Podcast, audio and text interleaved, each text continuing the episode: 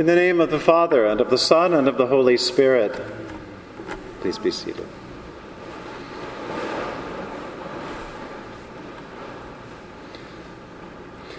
The other day, I was talking on the phone, making plans with a parishioner to meet for coffee.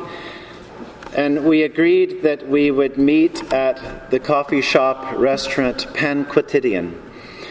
And just as I thought our, our plans were set, and before we hung up the phone, my friend added, Okay, see you on 2nd Avenue. I quickly called him back, and I said, Second Avenue, I thought we were meeting on Lexington.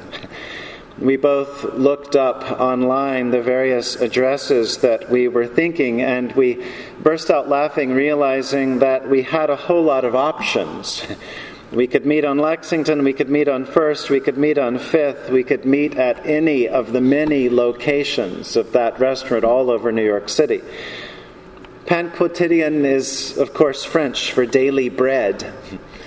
And the irony for me uh, was not lost that I encounter daily bread, pain quotidien. I walk by pain quotidien almost every day, and I pass right by. It's not just true for my walking by the restaurant chain. It's even truer for my sense of bypassing daily bread. that daily bread provided by God in other ways is something that I don't always notice and for which I'm not always grateful. And yet it's all around me. We pray for daily bread whenever we say the words of the Lord's Prayer, the Our Father. On this Sunday in particular, we join Christians around the world for Corpus Christi, a day for particular uh, reverence and meditation around this sacrament of the Lord's Supper, the sacrament of the Last Supper, Holy Communion, the Eucharist, uh, by whatever name we know it. We're invited by the church to come together and explore this mystery, this, this sacrament and to wonder together what it means for us to make that prayer for daily bread, for a bread that sustains, that meets our needs, not only for today, but also for tomorrow, and for the next day, and the next, and the next. Our first scripture reading today from the Old Testament recalls that time when the Israelites, the people of Israel, had been wandering in the wilderness and they got to that point that most of us get, where they were tired and irritable, and they wondered where God really was. But God fed them. They had prayed that God would answer their prayers, and God did, just not in the way they were expecting. God sends manna. In the words of the psalmist, God rained down manna upon them to eat and gave them grain from heaven, so mortals ate the bread of angels. He provided for them food enough. If you remember these strange old Hebrew stories, manna was a strange substance. It came down from the heavens, sort of like dew. And biblical scholars of, of each generation have tried their best to figure out what exactly was manna. Those who felt like they needed to explain everything decided that manna must have been some particular kind of fungus that grew and yet could be eaten, a little like the, the fungus that many people eat out of Mexico, the corn fungus that's good for us. Maybe it was like that, or maybe it's the simpler explanation and it was just a miracle. we don't know. But manna was interesting. It was daily manna. It had to be consumed that day or it would spoil.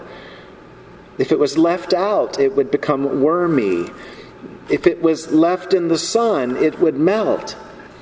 And so it's a kind of spiritual food, but it's more than food because it, it meant that it, it had to be consumed with faith with faith that there would be more manna, that God would, would provide the next day and the next and the next.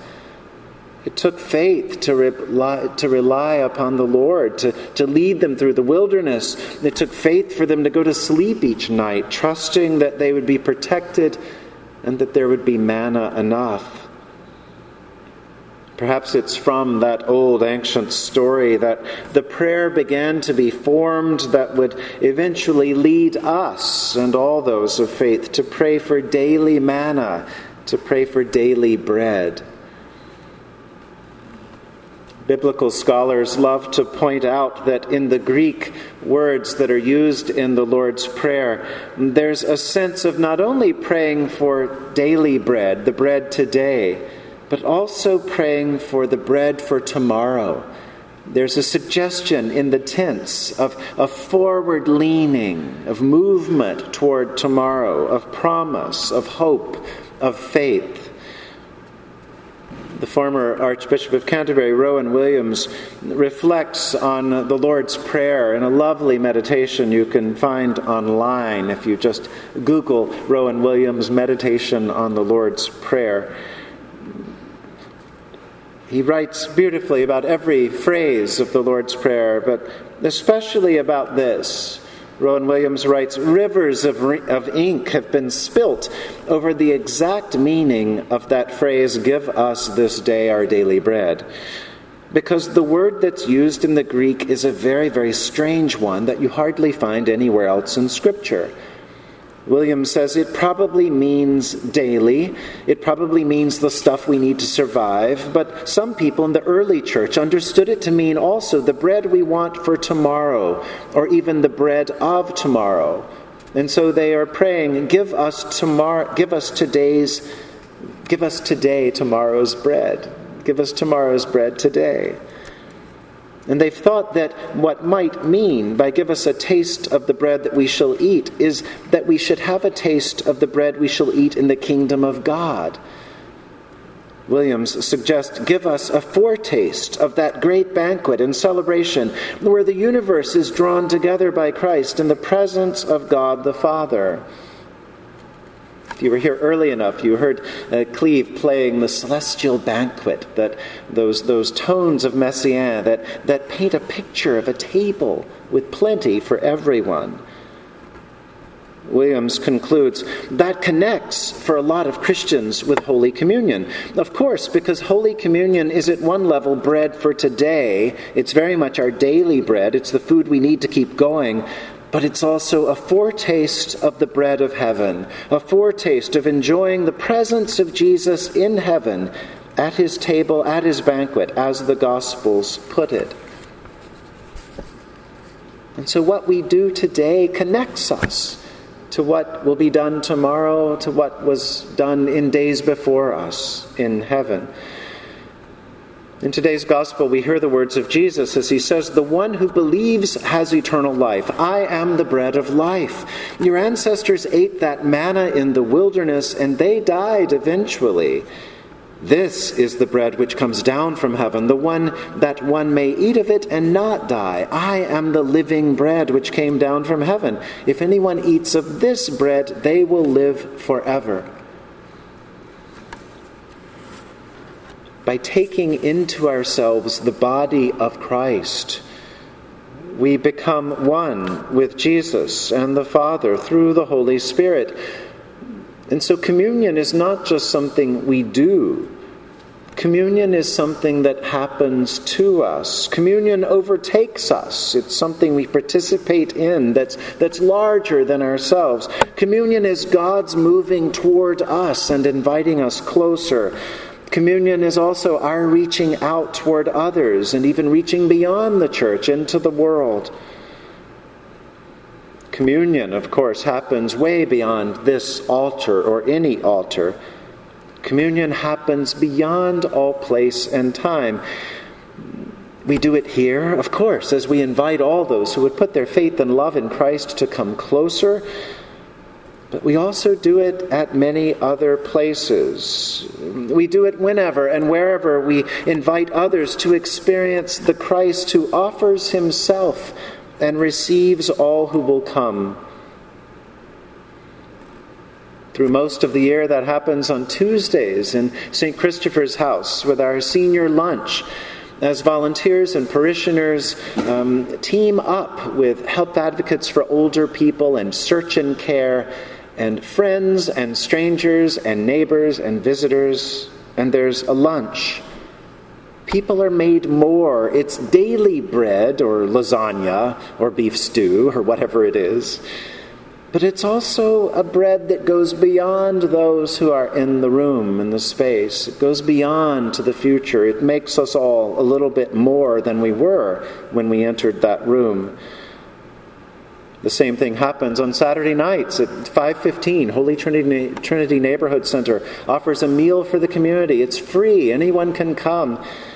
And we have a great cast of volunteers who cycle through each week. Some of those are here today, and, and then others have very little to do with what we do on Sunday mornings. One team is headed by parishioners, but most of those who show up are a part of a dog walkers club that show up more religiously at Carl Schurz Park than in this space. That's fine. There's a particular Saturday a month that a, a, young, a young adult group of Muslims. They love serving and helping, and they make their mark. All of us are offering some vision of that meal that goes beyond ourselves, that transcends us, that is of all time and space. We offer bread for tomorrow in the simplicity of our hospitality, allowing strangers and neighbors alike to rest in our garden and perhaps begin to apprehend something of God's beauty of holiness. But whether we offer literal food or spiritual food, the food of friendship, support, encouragement, or prayer, when we move forward with invitation, we realize it's not our invitation, it's the one who lives in us who asks, Taste and see that the Lord is good. Happy are those who trust in him. Sometimes our prayers are for the bread of tomorrow. Our prayers are for those things less tangible than physical food and drink.